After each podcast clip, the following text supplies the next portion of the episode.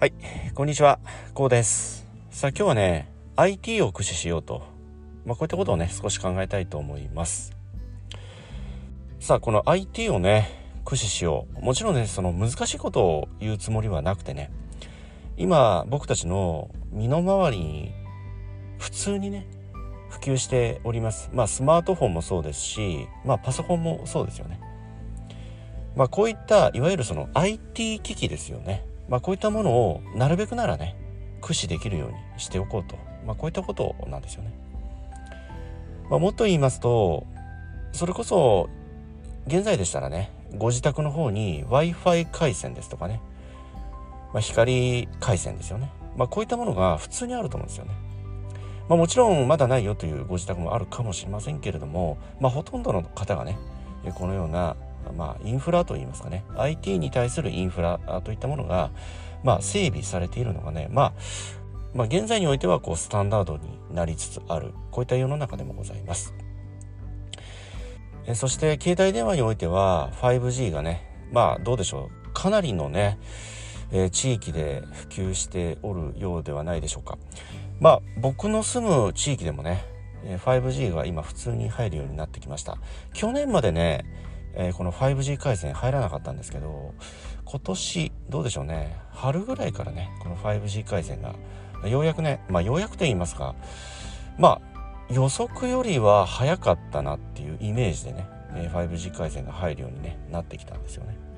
うん、まあもともとは本年度中か来年ぐらいに入るでしょうと。この 5G 回線がね普通に使えるようになるでしょうと言われていたんですけどまあ意外にね、えー、まあ早かったなとこんな印象も受けております。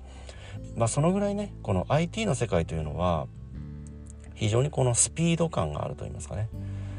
まあ特にパソコンを買う時って当然ね誰でも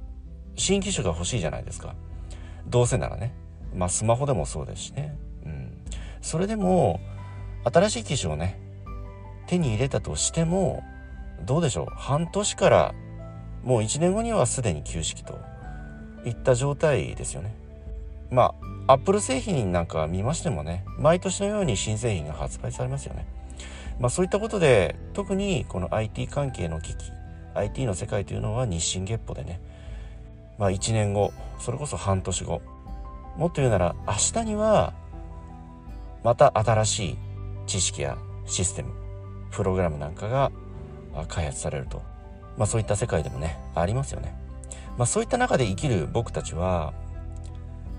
そのようなこの流れといいますか世の中の流れにやっぱりこう逆らうことってもちろん自分にはねそのような IT 機器は必要ないんだと特にその新製品なんか持つ必要ないんだともちろんねこのような考え方それもねあると思うんですけど当然その日々常にこう新製品を追い求めるといったことはもちろんねそういった必要はないとは思うんですけれどもその時流についていく世の中の流れについていくと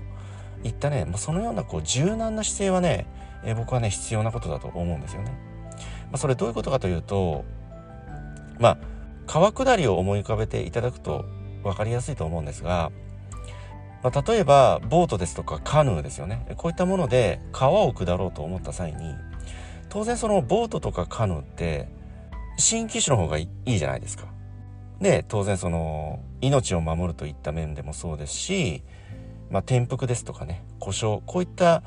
リスクがないですもんね。常にこうアップデートを重ねてきた新しい機種の方がそのような故障ですとか転覆といったリスクはないですよね。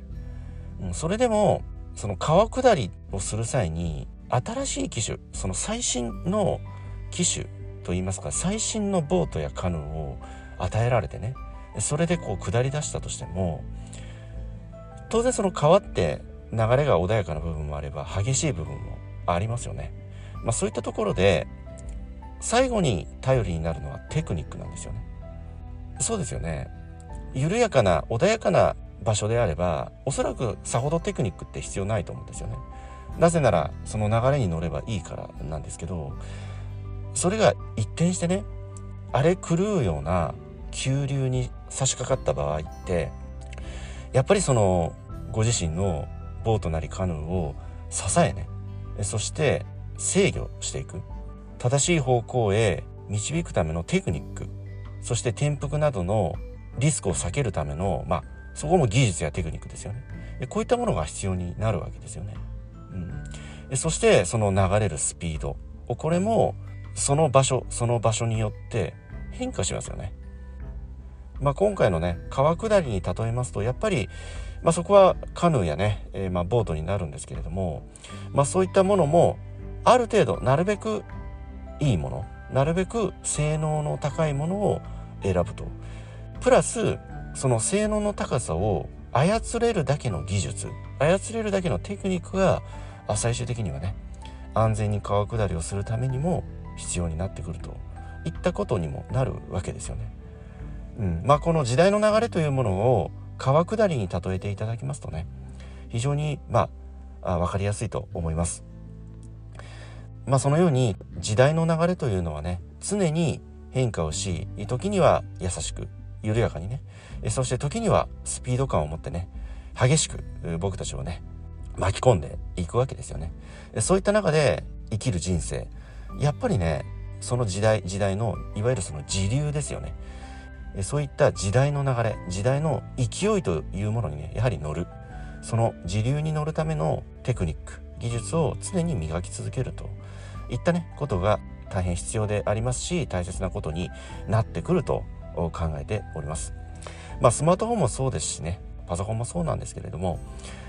常にこう触り続けることがね大切だと思うんですよね。特に年配の方ですとちょっと苦手だというその拒否反応のみで、まあ、ある意味その食わず嫌いをなされている方もね非常に多いのではないのかなとこんなように感じております。そのこれからの時代というのは特に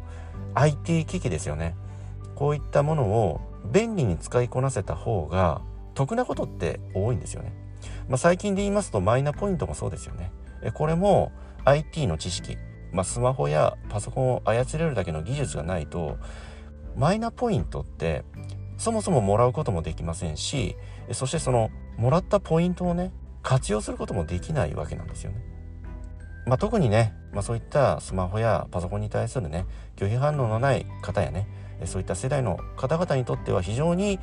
お得な時代になったと言いますかね。うんその例えば1,000円のものでもキャッシュレスで支払うとポイントが返ってくるじゃないですか。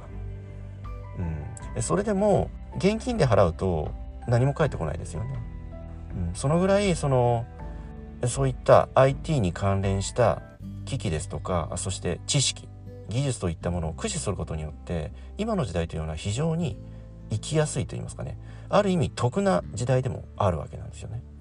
ですのでますますこれからの時代というのはねそのような IT 革命なんていう言葉もありますけれどもねその IT の進化進歩というものがねまだまだこれからね思いもしないようなね技術ですとかびっくりするような変革といったものがね僕はこの IT の世界にはね起きてくるとこのように考えておりますですので日々ねそういった IT 関連道具知識技術こういったものを日々磨き続ける。日々ね勉強し続ける。こういったまあ柔らか頭柔軟な姿勢というものがねとても大切になってくると考えておりますけれどもね。いかがお考えになられますでしょうか？はい今日はこの辺りでね音声の方終わりにしたいと思います。この音声が何らかのね気づきやヒントになればね大変、え、幸いに思います。ではまた次回の音声でお会いいたしましょう。ありがとうございました。